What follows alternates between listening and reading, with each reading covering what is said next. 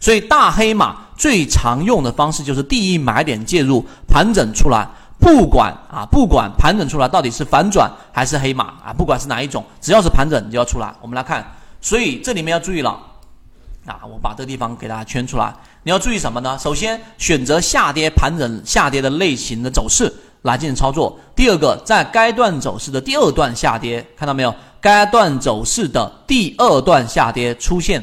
第一类买点的时候介入，好，只要是我认为大家可能会出现理解不不透不透彻的地方，我就会停下来。什么意思呢？好，我们来看一只个股，它是出现了我们的这种走势下跌，对不对？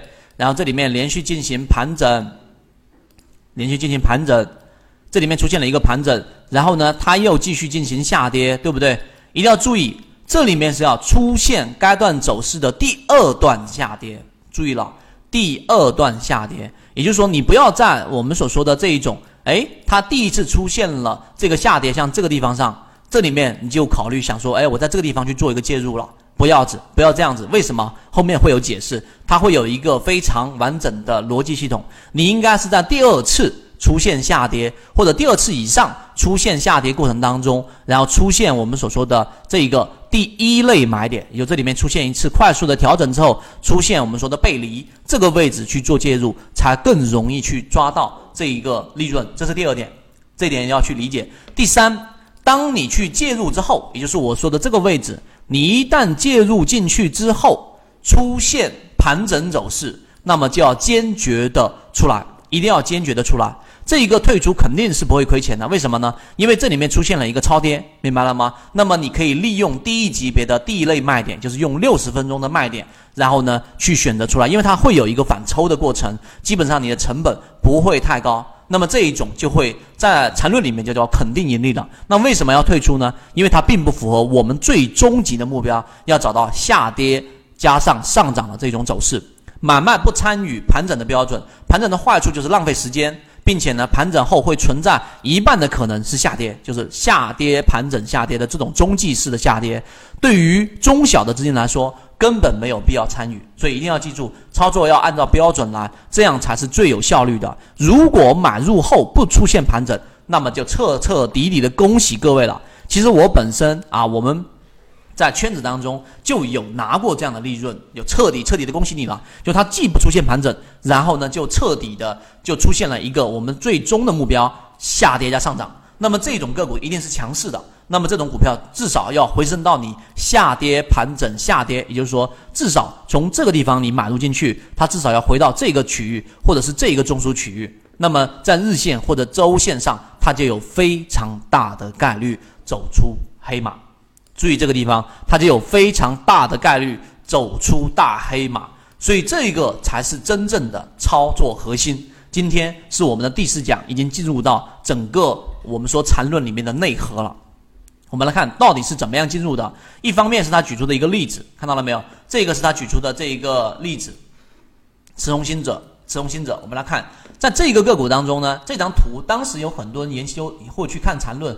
啊，没看得明白，那我们今天给大家去做一个解读。首先，你注意看，它这里面有一个盘整区域，这个盘整区域到底是怎么划分的呢？啊，今天的内容非常精华，也非常多，是什么呢？它是在注意看，这一个是它高点当中的这张，这个这个颜色不清楚，我们来换一个颜色。这个是它高点当中的最低点，然后呢，在这一个中枢当中是低点当中的这个最高点，这里面进行了一个盘整的一个区域。这个区域过程当中，它出现了一个比较快速的这个调整，这里面是属于盘整区域啊，这里面是属于盘整区域下跌出来之后的第二类买点，这里面出现了一个看到了没有？股价是在创新低的，有些人这为什么这里是第二买点？股价是在创新低的，这里面其实已经形成了一个比较明显的背驰啊背离。我们来看我们的例子，系统进化模型可以一步关注泽西船长公众平台。春金宫，那你可以看到春金宫哪一个地方才是我们刚才说的这一种下跌上涨的参与这一个方式呢？这种走势呢？是这里吗？不是啊，这里不是啊。我们客观的来说，因为真正参与在里面的人就会知道，真正的位置是哪里？是这里，这个地方才是我们要找的。注意想想，这个地方才是我们想要去找的。我把这个图片清理一下，然后大家看一看，为什么我说这个地方才是我们最想找的。首先，它在这地方出现了一个上涨之后，然后这里出现快速的下跌，对不对？这一个下跌过程当中，你到时候用软件自己打开来看一看，这个过程当中它有没有去出现我们所说的中枢？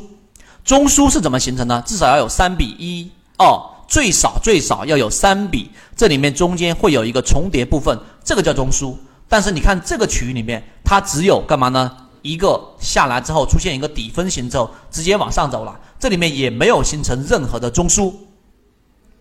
明白了吗？这里面没有形成任何中枢，结果就直接跑出来了。第一，这里面出现了一波小的利润，这里出现了一二三个涨停板，三个涨停板。然后在这些地方上呢，可以利用小级别的卖点，可以选择出来啊。所以这个这一块区域，大家应该很深入的去理解。因为我们的选股方案里面，我切换到软件里面，我们为什么选择了春金精工啊？春春春新精工，我们为什么选择这一只个股了呢？对不对？那其中还有一个散户增减，看到了没有啊？散户增减，它减少比例不是特别大，主要选择它的原因是在前面的几个季度减少的幅度比较大，这里面也减少了一部分啊，散户增减减少了一部分。那么在这个地方上，我们选择它的原因就是刚才我说的，它出现了我们所说的这一种 V 型的下跌加上涨走势，只做这一种。也就是说，如果你用今天我们在讲的短差的形式，这里面可以结合一个随手突破。看到没有？打到绿色区域啊，打到绿色区域就可以了。很多人经常问要不要打到蓝色区域，不用，绿色区域就可以了。所以我说打这一个地方才是真正我们说短差程序里面我要介入的位置。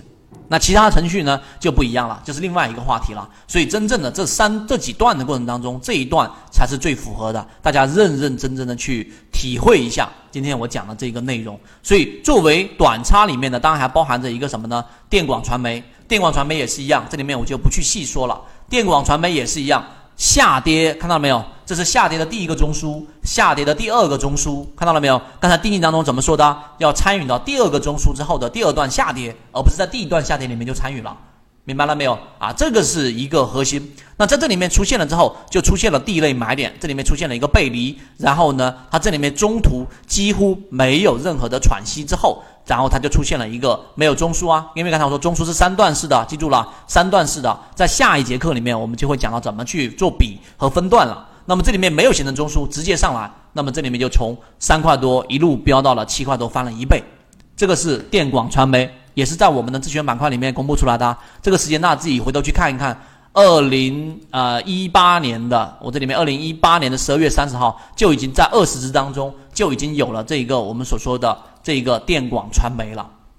缩小给大家看，看到了没有？这里面是不是电广传媒？二零一八年十二月自选板块，所以我们的每次自选板块大家都要认认真真的去研究。最后这张图就是我们说的这一个短差的短线的操作方法。其实就是想告诉给大家，当你介入进进去之后，你要找那种比较安全的操作手操作的这一种呃位置，然后呢有一个很明确的计划，最终你才能把它给做好。